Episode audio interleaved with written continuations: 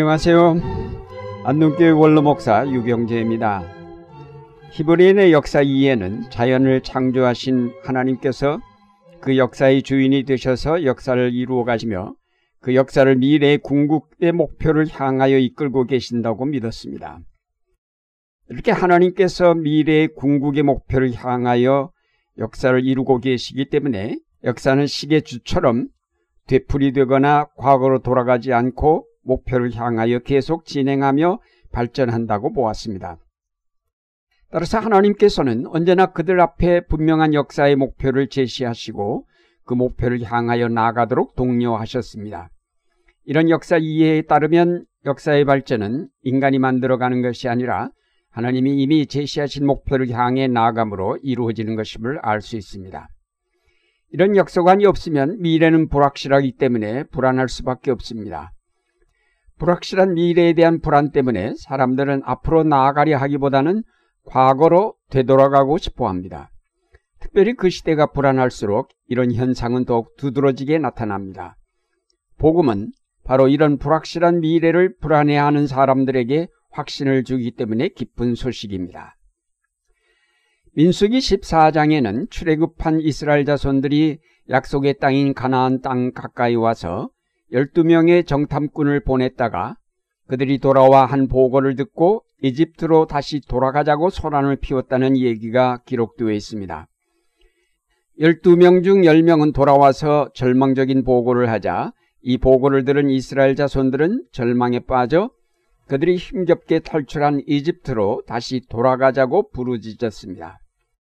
지금 다시 이집트로 돌아가면 바로의 더 극심한 착취와 모욕을 당할 것이 뻔한데 그리로 돌아가겠다니 생각 없는 어리석은 충동이 아닐 수 없습니다. 이들은 지금 그들에게 무엇이 더 중요하며 무엇이 더 가치 있는 것인가를 전혀 생각하지 못하였습니다. 노예였던 저들이 이제 거룩하신 하나님의 선민이 되어 거룩한 백성으로 구별되는 놀라운 특권을 얻게 되었는데 이제 다시 노예로 돌아가자니 정말로 생각 없는 백성이 아닐 수 없습니다. 이 어리석음과 한심함이 어찌 옛날 이스라엘 자손들만이겠습니까? 오랜 일제 강점기 아래 있다가 뜻밖의 해방을 맞이한 땅에서 많은 혼란과 가난을 겪으면서 사람들은 입버릇처럼 지금보다 그때가 좋았다고 되뇌었습니다. 그 일제 강점기의 미몽에서 깨어나는데 우리는 너무나 많은 시간을 허비해야 했습니다. 4.19 학생혁명에 의해서 이런 역사의 멍해를 벗고 새로운 역사를 향해 기지개를 켜려 할 때에 극심한 사회적 혼란이 있었습니다. 그때 역시 사람들은 그 혼란을 지혜롭게 극복하여 새로운 역사를 여는 대신에 과거로 회귀하면서 결국 군사 쿠데타를 불러왔고 30년 동안 군사 독재 정권 하에서 우리는 민주화를 위한 투쟁을 계속하지 않으면 안 되었습니다. 1992년 문민정부 이후 민주화를 향한 새로운 시대가 열렸지만 오랜 세월 억압을 당하였던 이 나라가 제대로 민주화를 이루기에는 여러 가지 시행착오가 있어 왔습니다. 그럼에도 조금씩 발전하여 왔지만은 성급한 사람들은 경제 발전을 들먹이면서 다시 옛날 독재 정권 시대가 지금보다 낫다는 향수에 젖어 민주화의 역사는 지금 뒷걸음질하고 있습니다. 역사는 결코 되풀이되거나 되돌아갈 수 없다는 진리를 잊어버린 채 옛날에 대한 향수를 버리지 못함은 어리석음이 아닐 수 없습니다. 하나님께서는 억압의 땅 이집트로 되돌아가자는 이스라엘 자손들을 모두 죽게 하시고 그들로 하여금 40년 동안 광야를 떠돌게 만드셨습니다.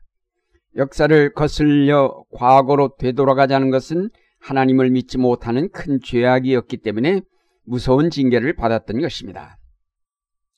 그러면 왜 이스라엘 자손들이 어리석게 과거로 되돌아가려고 하였을까요?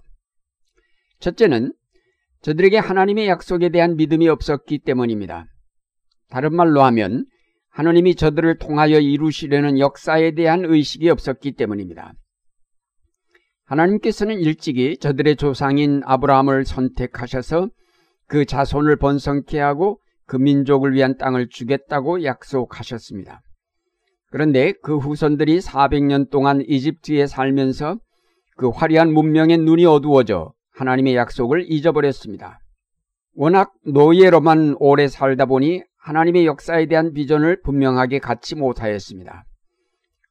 그들의 비전인 약속의 땅은 야외 하나님께서 친히 주신 약속이며 비전이기에 막연한 꿈이 아니라 반드시 이루어지는 확실한 꿈이었습니다. 그럼에도 이스라엘 자손들은 그 꿈의 미래를 믿지 못하였고 결국 출애굽 제1세대들은 약속의 땅에 들어갈 수 없었습니다. 꿈을 믿지 못하여 따르지 않는 민족은 결국 망할 수밖에 없습니다. 오늘 우리의 꿈은 무엇일까요? 대부분의 사람들은 경제 발전이라고 말할 것입니다. 그러나 그것이 진정한 꿈이라고 할 수 있을까요? 진정한 꿈은 자유와 평화와 정의의 실현이 아니겠습니까? 예수님께서 우리에게 분명하게 말씀하셨습니다. 무엇을 먹을까, 무엇을 입을까를 구하기 전에 먼저 하나님의 나라와 그 의를 구하라고 하셨습니다. 오늘 우리가 이런 꿈을 포기하면 우리는 또다시 몇십 년 지체하게 되며 고난 속에 던져질 수밖에 없을 것입니다. 둘째로 이스라엘 자손들이 쉽게 그들의 꿈을 포기하고 이집트로 돌아가자고 한 것은 역사의 변화를 잃지 못하였기 때문입니다. 이집트에서 노예로 있을 때와 출애굽 후 거친 광야이긴 하지만 하나님의 거룩한 계약 백성이 되었을 때의 변화를 올바로 깨닫지 못하였습니다. 노예에서 하나님의 거룩한 백성으로 그들의 삶이 엄청나게 달라졌다는 사실을 잘 깨닫지 못하였습니다. 자신들이 거룩한 백성이 되었으면 거룩한 백성답게 큰 비전에 대한 확고한 믿음과 용기를 가지고 도전했어야 마땅할 텐데 자신들을 아직도 배고픈 노예로 생각하였기에 약속의 땅을 향해 가기보다는 고기가 있는 이집트로 돌아가자고 하였던 것입니다. 오늘 우리가 살고 있는 사회는 산업사회에서 급격하게 정보사회로 변화되었습니다. 과거에는 상상도 할 수 없었던 놀라운 변화가 지금 우리 사회를 바꾸어 가고 있습니다. 이런 변화를 깨닫지 못하고 여전히 산업사회 시대에 가졌던 사고를 가지고 이 역사를 바라보면 결국 낙오될 수밖에 없습니다. 그러나 그보다 더 중요한 것은 하나님의 아들 예수 그리스도가 오신 이후 하늘과 땅이 통합되었고 영원한 생명의 문이 활짝 열렸으며 하나님의 나라가 분명하게 우리 앞에 제시되었다는 사실입니다. 이것은 그야말로 엄청난 변화입니다. 그런데 우리는 여전히 땅의 사고방식만 가지고 이 역사를 보려 하고 있습니다. 우리가 과학적 사고의 틀에 매여서 영적 세계를 부정해 버릴 때에 우린 여전히 육체적 제약을 벗어나지 못하는 죄인에 불과할 것입니다.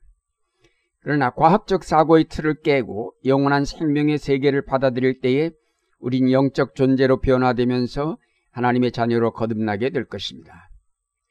이제 우리가 이 땅의 경험적 사고를 벗어버리고 성령의 인도하심을 따를 때에 무한한 하나님 나라의 새로운 지식과 정보를 경험하게 될 것입니다.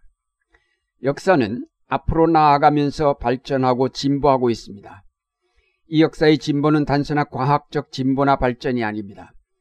과학적 차원에서 영적인 차원으로의 진보이며 보이는 세계에서 보이지 않는 세계로의 발전입니다.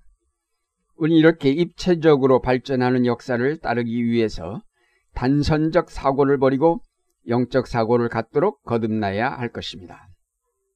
사랑하는 여러분, 하나님이 주관하시는 역사는 목표를 향하여 나아가는 과정입니다. 사도 바울은 이 목표에 도달하기 위하여 과거에 자랑스럽게 생각하였던 모든 것을 쓰레기처럼 버리고 그리스도 예수 안에서 하나님께서 위로부터 부르신 그 부르심의 상을 받으려고 목표를 향하여 달려가고 있다고 하였습니다. 여러분도 뒤를 돌아다 보지 마십시오. 과거에 대한 미련을 버리십시오. 이제 그리스도를 통하여 성취된 하늘과 땅의 통일, 죽음이 철폐된 영생의 세계를 향하여 열린 생각과 확고한 믿음으로 전진하여 가시기 바랍니다. 그래서 마침내 이 역사를 영적으로 발전하게 하면서 하나님 나라에 이르는 여러분의 생활이 되시기를 바랍니다.